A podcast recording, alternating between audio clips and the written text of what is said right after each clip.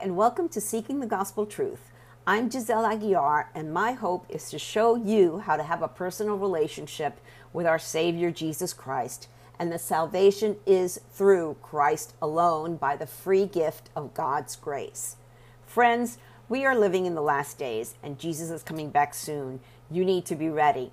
And the only way to do that is to listen to the Word of God and invite Him into your heart. I pray that as you hear this message, it will encourage you to read the Bible for yourself. Seek the truth. Ask God to open your heart, eyes, and mind to understand what His Spirit is trying to tell you. The episode will begin after a short message.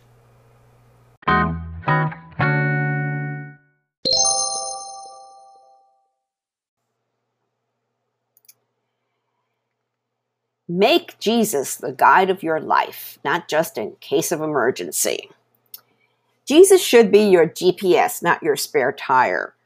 I found an interesting Bible study in the free YouVersion Bible app from a ministry in Malaysia on the book of Hebrews.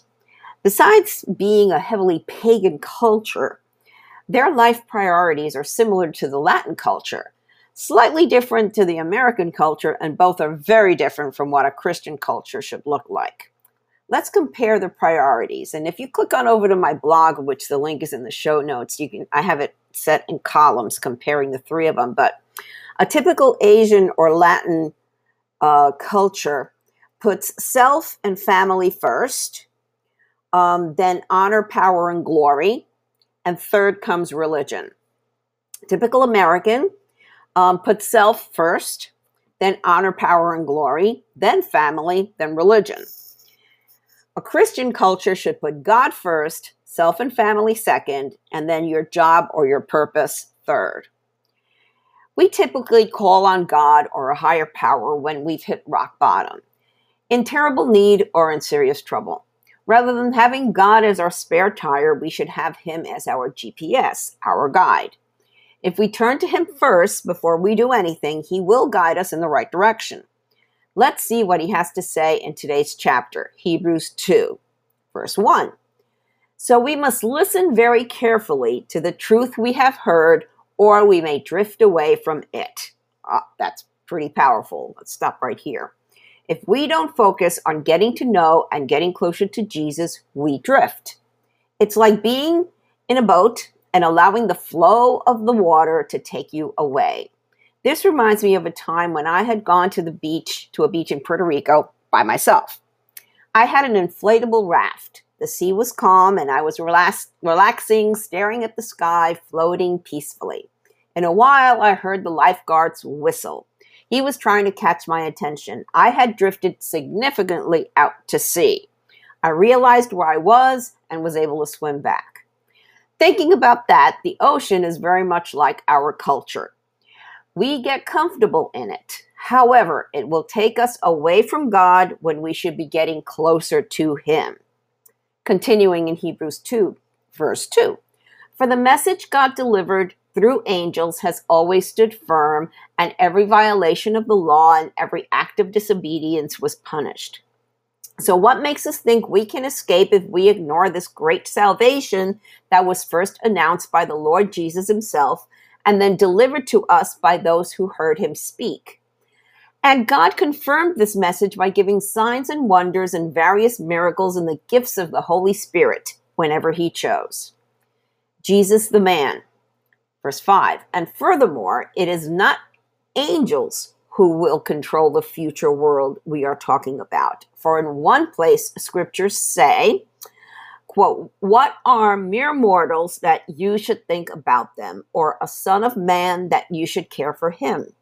Yet for a little while you made them a little lower than the angels and crowned them with glory and honor and gave them authority over all things. That's Psalm 8, verses 4 through 6. Now, when it says all things, it means nothing is left out. But we have not yet seen all things put under their authority. What we do see is Jesus, who for a little while was given a position a little lower than the angels. And because he suffered death for us, he is now crowned with glory and honor. Yes, by God's grace, Jesus tasted death for everyone. God, for whom and through whom everything was made, chose to bring many children into glory. And it was only right that he should make Jesus, through his suffering, a perfect leader fit to bring them into their salvation. So now Jesus and the ones he makes holy have the same Father. That is why Jesus is not ashamed to, to call them his brothers and sisters. For he said to God, quote, I will proclaim your name to my brothers and sisters. I will praise you among your assembled people.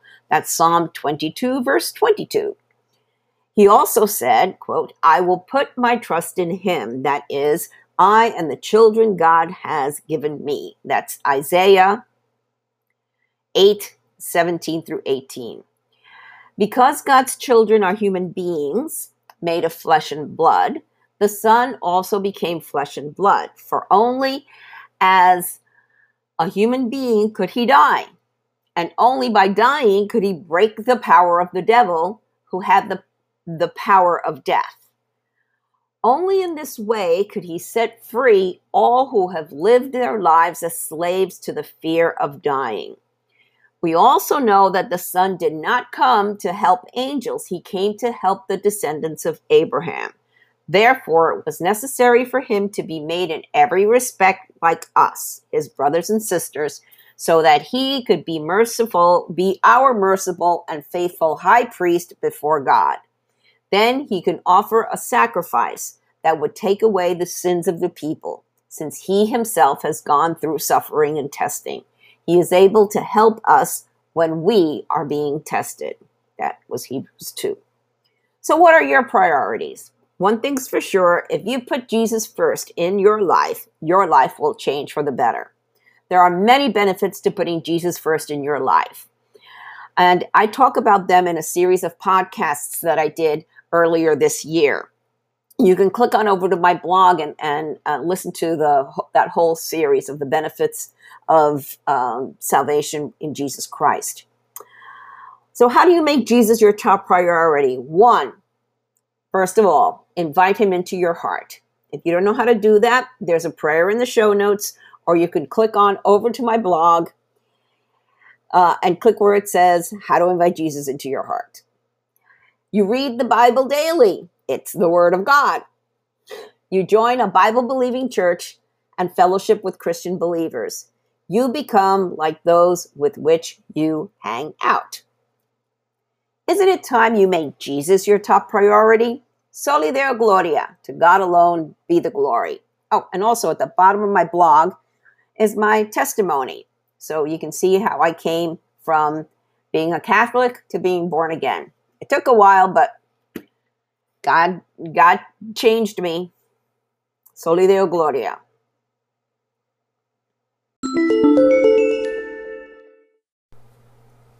Thank you for listening to this episode. I pray that the Holy Spirit, the author of Scripture, touched your heart to reveal the gospel truth that our hope of salvation is through Jesus Christ alone. If you have any comments or questions, feel free to reach out to me via my website or social media. I encourage you to read the Bible daily and seek the truth for yourself. I recommend that you download two free Bible study apps the YouVersion Bible app and Through the Word. Friends, we are living in strange, crazy times, the last days, the end times. But know that things aren't falling apart, they are falling into place. Jesus said in Revelation 3 20 to 22, Look, I stand at the door and knock. If you hear my voice and open the door, I will come in, and we will share a meal together as friends. Those who are victorious will sit with me on my throne, just as I was victorious and sat with my Father on his throne. Anyone with ears to hear must listen to the Spirit and understand what he is saying to the churches. Jesus is knocking. It's up to you to open the door. Peter told us in 2 Peter 3 9, the Lord isn't really being slow about his promise, as some people think. No, he is being patient for your sake. He does not want anyone to be destroyed or perish but wants everyone to repent. Jesus is coming back soon. Are you ready? Repent of your sins and invite Jesus into your heart right now. If you don't know what to say, there's a prayer in the show notes and on my blog. Jesus said in Matthew 24 14, and the good news about the kingdom will be preached throughout the whole world so that all nations will hear it, and then the end will come. Soli Deo Gloria. To God alone be the glory.